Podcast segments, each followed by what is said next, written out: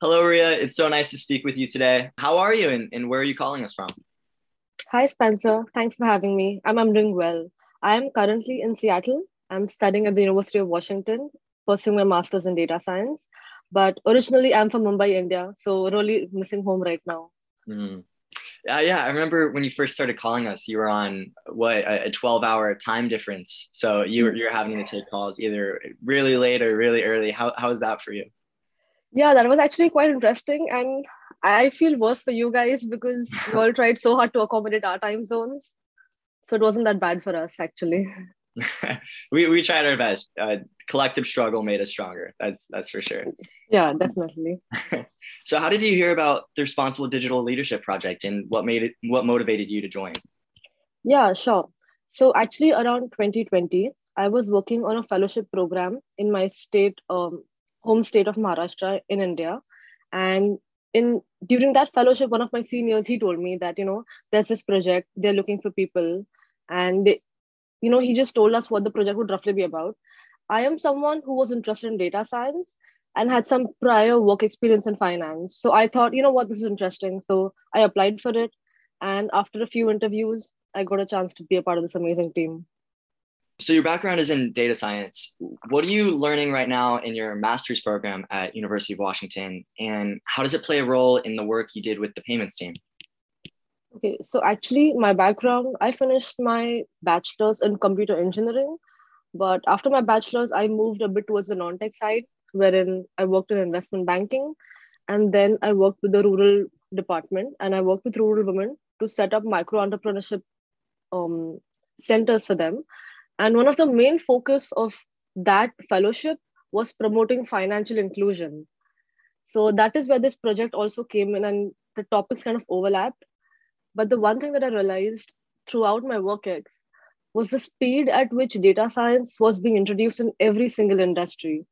And there was one point where tech was growing steadily, but even the government has a lot of use cases. And I knew that data science can be, you know, implemented to better the lives of even the common citizens. And that is what promoted me or like, you know, pushed me to pursue a master's in data science right now, which is my subject of the master's, which is my master's subject right now. So, what, what are some of the different ways that people can view data and, and how can it be valued? You, you mentioned that um, there's ways that it can help people. Um, what are some of those ways? Right. So, I can just tell you what I saw. Firstly, while working in finance, it's very clear, right? Banks have a lot of data of their customers and they can use it to cross sell customers' products, right? Like maybe tell you which loan scheme is better for you, that type of thing. But on the government side, especially when we work with rural women, you know we have schemes right every government have a lot of schemes for the people and in countries like in india where a population is more than 1 billion it's very hard to get the benefits of that scheme to one person right so many times the people aren't aware of it. They don't know which scheme is better for them. So i just feel if we used a bit of data science it would streamline this process and actually help people reap the benefits of things which are made for them.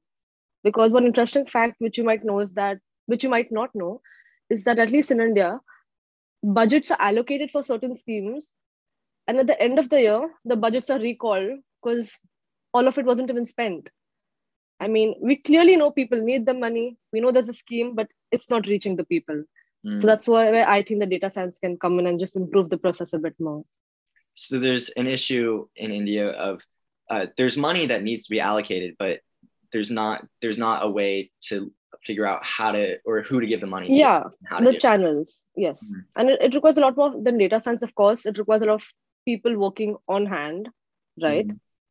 but yeah just joining the dots that's where i think this can come in yeah so what type of data is collected to help in this process so okay now here's the other fun complicated part mm-hmm. this project actually motivated me to study a bit more about data ethics Mm. And what mm. I learned is that, you know, a lot of algorithms are based on data which is already available. And that data is based on the majority community, right? But then there's this minority community, and their data is not collected. Mm. Or think of it this way if you are someone who's tasked with collecting data, right? And you have low resources, there's a higher chance you will collect it by pen and paper and not in a digital readable format. So eventually, when I'm a researcher, I have two options either pick out all of my Excel files or include the written documents. I will do what's simpler for me, right? I will go with what's already available. I will not put in the extra efforts and resources to translate those handwritten documents. And that's why key data is left out in this process. And that is something that needs to be collected. It's general census data, right? What's the average family income? What do the people do? What I realized from my experience is that if people had studied a bit more, they had more potential mm. compared to the people who had studied less, but you know they were earning a lot. Mm-hmm. So whenever we try to find out leaders in the community, we always try to find out people who have, who were driven, you know, who were eager to study, eager to learn more. And I think identifying those metrics is a bit difficult. Like I said, you know, you don't know who's the smart one or who studied more mm-hmm. because all of those things aren't there on text right now. But the, the main difficulty in a country like India is that we do have census data, but mm-hmm. enough data collection hasn't taken place, right? Whereas I look at US and US has all the data available, like for Medicaid, right? How much every state has, how much they are budgeting, how much people are getting. All of the data is readily available. Currently in India, we are still in the process of building larger and larger databases before we can use that database to draw any insights from it. Mm. So, how do you see data ethics playing a role in the in the digital disruptions of finance?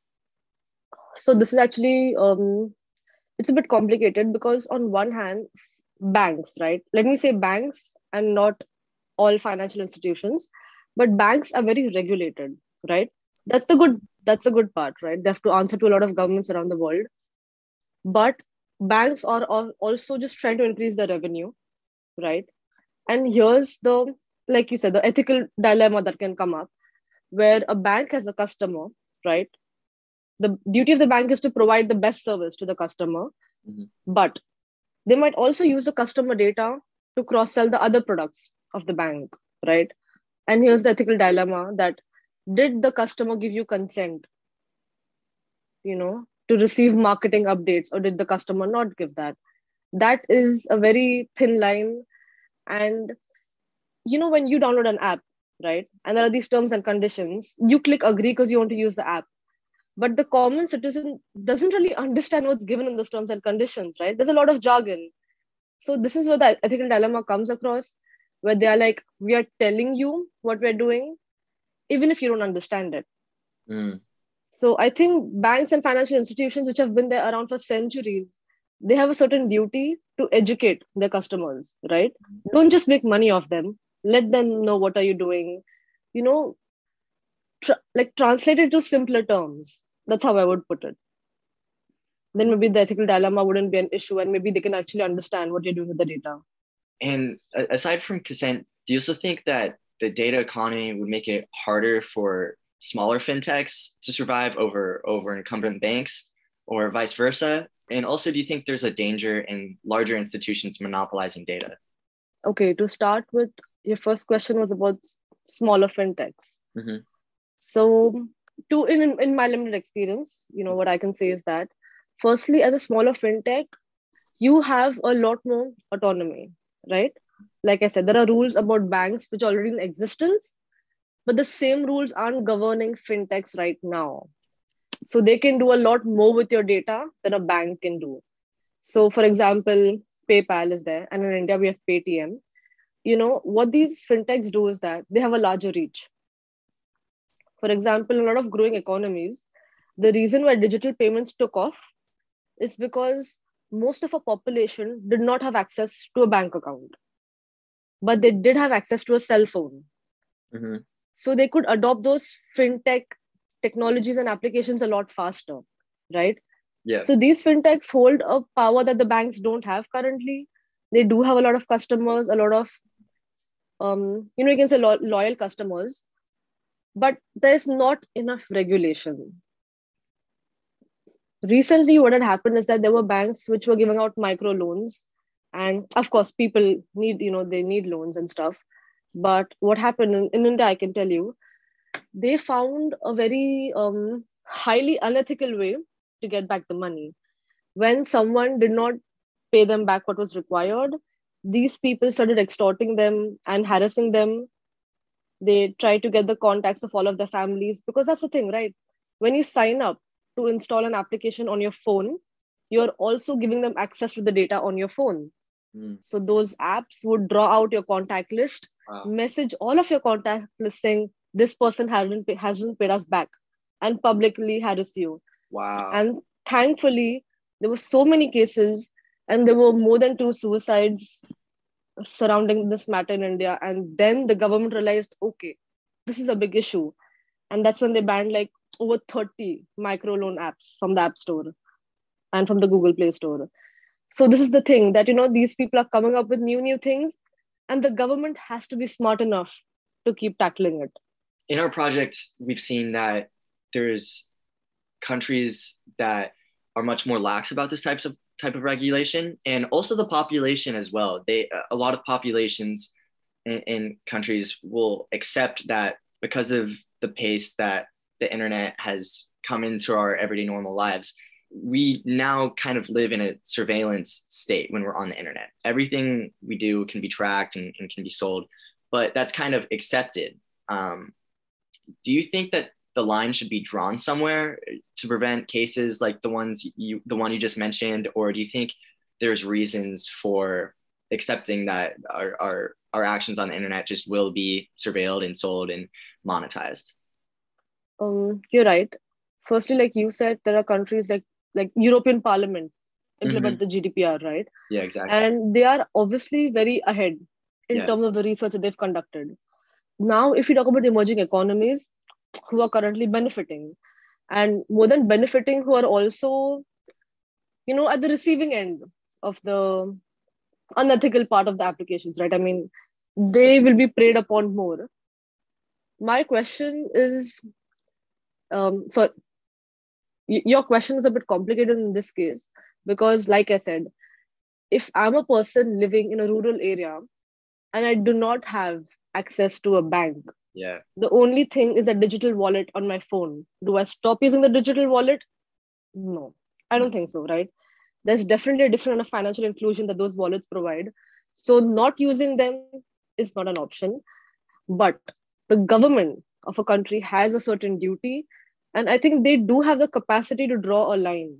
Mm-hmm. we know and we were very lucky that through this project of stanford you know we had people from visa come and tell us and through them we learned that there are things like location gps which is very important you know to determine whether the transaction was securely conducted by you things like that your ipa address your location your time these are things which need to be collected yeah. right but then there are other things like access to camera and microphone and contacts, which is completely unnecessary.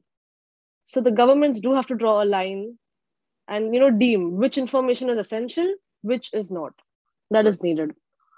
Yeah, and also it's I mean that's that's a complicated line to draw in the first place, but doable. But then if you look at okay, location is necessary access to location services are necessary for for banks in that one case but then we had chris crespo on a couple weeks ago he gave a, a, a, keynote speech to our project early on and, and he gave an example about how financial institutions by using your location services can see that you're at a house that might be um, up for sale and then your bank could then send you a notification saying uh, based on your financial history, you can offer this much uh, of, a, of a loan yeah. on this house, which sounds helpful. But then if you think about what else your location services are being used for and, and, and what type of data that is they're collecting based off of where you go at what time right. They can form other predictions um, like if you if you go if you're out a lot at night um, hmm. or if you're in low income areas there could be predictions made that maybe you they, they would they would be add points to the to a higher risk factor of giving you a loan right. and that seems very very unfair so you have to draw lines yeah. as well within what uh, these companies can do with the location data as well and it just yeah. very gray i think one way in which some of these apps are tackling it is that when you want to make a transaction, that is when they ask you to switch on your GPS. Mm-hmm. Right? That makes more Right. sense. Yeah, yeah, yeah. Only when you need to send money, start it, otherwise switch it off. Mhm. That's a solution to this issue, maybe. Right. And, and that comes into what you were saying earlier about consent. Um, it, I think a lot of these institutions, they owe their, their clients, uh, they, they need to properly inform them about what consent means and, and when to use it. Yeah. Um, and yeah, if we're going to collect your, your location, they need to be informed that they have the right to turn it off at any point as well. I don't always, at least in my experience with, with online banking, I haven't seen that type of transparency, but So I know in India, like a lot of people use Google Pay and Uh-huh. they have given that option. okay. So yeah, I think it's a step in the right direction that if Yeah. you're a big tech company, if you start something, maybe the other ones will follow suit. that brings up a point. Do you think a lot of the solutions to this lie in policy, or do you think the solutions can also be in in leading companies kind of setting setting the be, being good role models as well? I think it's definitely a twofold approach because whether we say it or not, the big tech companies do have a lot of control over what people do, you know, on a day to day basis. And they should be the ones setting the trend. Yeah. I mean, if you know, you like like big tech companies can tell you what's happening in an election. There are statements that say that big tech companies can influence. No, can we just remove that part? I cannot say that. Wait. yeah. Um, hold on. Can you just repeat that question once again? I'll just. Um, yeah. Uh, so so that brings up the point of um, it, whether the solution uh, to uh, to to data collection and into violations of privacy and, and consent lies in policy, or uh, does policy lag behind the private sector too much, and the solutions should come directly from the private sector and and and um, executives acting responsibly and ethically. Okay, yeah. So that is, I think, a twofold approach. What I would definitely say is that the big tech companies have a lot of say in what goes on in this world, right? And what access to information we have. At the same time, there are countries which do not agree. Like, for example, I know India and China have different views on Facebook, right? Hmm. and how much aut- autonomy free- facebook should be given you know in the country like what content should be put up for example one thing is that if i put up something on facebook which is offensive who's liable right? Should facebook be held responsible? In that type of a scenario it becomes a bit complicated about who's the role model right? I can definitely say that the big tech companies influence a lot of other tech companies so they should be setting the standard right? They should be being the role models about what is the right thing to do what's the ethical thing, thing to do thing to do. And governments on their own part have to analyze where the economy stands for example i think gdpr can afford to be a bit more stringent but say for a growing economy the government would want these companies right we want our startups to progress more to innovate more and we cannot curb the activities completely. So I think the policies would differ from country to country, which is why it's essential that they're implemented. But on a global scale, the big tech companies do have a responsibility to play at this point, to Mm. be the role models right now. Hmm And and you worked on the payments team. Um, Yeah. Do you what do you think of a lot of the uh, dominating companies in Silicon Valley kind of turning into fintech companies um, with like Google Pay and Facebook kind of has their own currency and and, and going on as well that's being developed. Um, do you see a trend of of um, companies kind of turning into fintech companies that weren't originally? Yeah. I think that's definitely something that we can see that's happening all around us. You know, there's not a single company that's left out when we have Amazon Pay right now. Right. and they have clearly identified new avenues to increase the revenue they know that this can definitely you know be a i mean for, for example like you said like you know like an amazon they already know our buying patterns they know what we want and it's very easy for them to include the payment methods you know that too they give discounts right they say use amazon pay will give you 5% discounts and they can increase our reliance on their payment methods but um why are ethics important to keep in mind during this form of disruption? Okay. Um, yeah. So definitely I can say that, I mean, the general trend is that all of these big tech companies are moving into payment apps. And it's a bit worrisome because they already have access to all of our data, right? Yeah. Google already knows when Right. we wake up, when we sleep, when we are walking. Amazon knows what we are buying. Facebook knows who our friends are. Mm, And when they have access to all of that information together, it's a bit daunting. Mm. And one solution in, in payments team, what we realized is that it would benefit the consumers if these companies had a clear wall between the separate, you know, subdivisions. Say Google pays separate from general Google, Amazon pays separate. And we know that our data does not interchange between their different subdivisions. That would be really, really important. And I think I think one example was some startup, or I think it was Facebook, which had come out come up with this idea where they would determine your credit score by analyzing the credit score of score of your friends. mhm, That is not something that you need. I mean, Right. that, that's complicated. It's unethical. So and does yeah, it make it better to have to have that wall there? Like it having Google sell uh, its your personal information to another banking company and or, or Google Play being completely separate from Google. Yeah. Why why does that wall help so much? Um that wall does help because like i said firstly banks are regulated right? Hmm tech companies um we see them going to court so many times. Yeah. and we even see the judges being confused because they don't know what's the right thing. Yeah. the pace at which technology is moving right? Where do you draw the line? Hmm it is so complicated. It is so confusing even for highly educated people.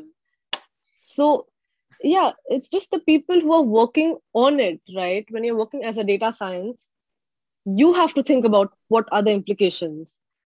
And this is something that i learned that data ethics like we say it's not just the duty of one body called gdpr right? It's you as an engineer at every place. Like like i said you know if i'm a data engineer i have to understand are all the data sources do they cover the entire population is it diverse? Mhm. is my data diverse? Before i can decide if my algorithm is diverse right?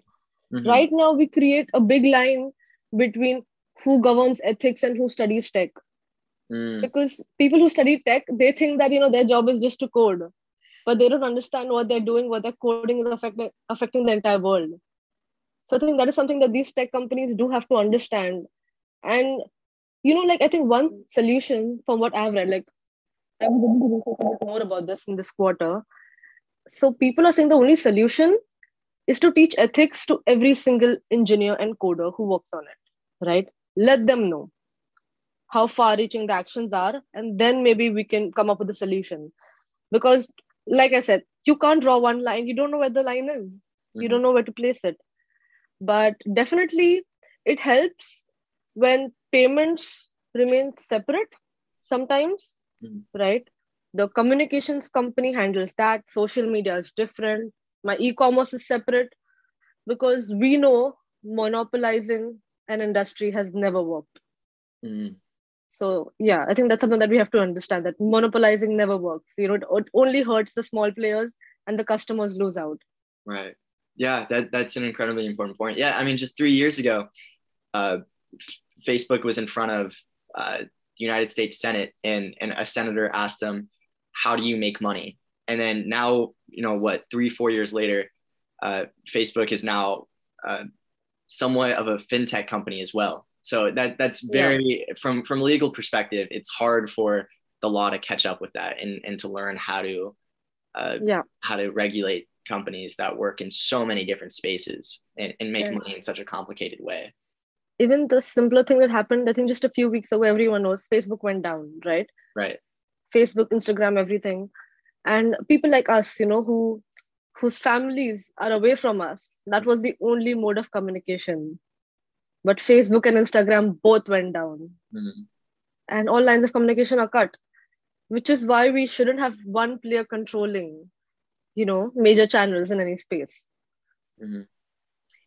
Do you think that you just mentioned that um, a, a solution to this would be um, or do you do you think that a solution to these problems in the future would be teaching all uh, software engineers or, or computer engineers, computer scientists, ethics, or or do you think that's do you think that's practical or or or plausible? I think it's very very much practical mm-hmm. because like we're seeing the workforce right of these big tech companies, they also sorry the general workforce of these big tech companies are people who finished bachelor's and masters, right?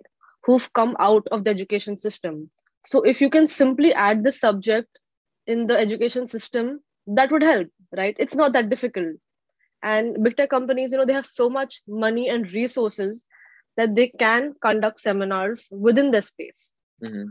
You know, right now, if I'm an engineer and if someone sees an ethics seminar, I'll just get bored because this is not what I studied. But you know, we just need to make it a daily way of life for them to make sure that you know what ethics is not a boring subject. It's a really important topic. So i think it can definitely be done. And colleges have a role to play in that. Professors you know researchers of ethics they have the biggest role to play in this like academia. I mean you know you're churning out such brilliant minds. And those brilliant minds can just consider this one more small thing that might help us you know make better data scientists and better engineers yeah and you're an excellent example of that too. What, I hope so. yeah, and, and and back to talking about um, your experience with the Responsible Digital Leadership Project. What was your what was your experience working on such a diverse team? Um, and, and diverse meaning uh, culturally and linguistically, yeah. disciplinarily. Uh, what were some of your first uh, impressions, and and how do you think the diversity contributed to uh, your work? Yeah. So to start off, it was obviously it was the first time that I was interacting with so many people across the globe, and I was so impressed. You know, just to be there it was quite an exciting time, and everyone was studying something different. I think that's what I love the most. We weren't just from different countries, but there were people who were studying psychology or you know neuroscience, and I was in tech, and there was someone from finance. So having those different viewpoints really helped. And we had some people who were professors right? And they bring a different level of experience to the team. I think that was the most interesting part of it. Also um, you know there are certain things we know. Like for example india and kenya are growing economies. So we knew that there were common points. But when we all spoke together i realized that all of us even the person sitting in italy we all are worried about our parents about their generation and how they're dealing with technology so there were all these common points that we realized after talking to each other, and we realized that we all just want the same thing, you know. That was quite interesting to see. And just to hear them and what they are learning in their own individual field, that just added to my knowledge a lot. So it was very interesting to work with these people. Have you seen or experienced geographical or cultural differences, or do you see how they led to different outlooks on a particular technology or dilemma? Um, um Yes, sure. So I definitely noticed that people from Europe, also now that they have GDPR, they were a lot more stringent, right? Mm-hmm. They wanted to draw clear boundaries saying, no, we don't want to share. Whereas I know for a fact there are a lot more people in India who would be willing to share, you know, like for the benefits that they're getting from those apps, they would be willing to share data. But yeah, I realized that people from Europe are not willing to share more. Like at least the few people that we spoke to, the researchers, you know, they are not very open about it.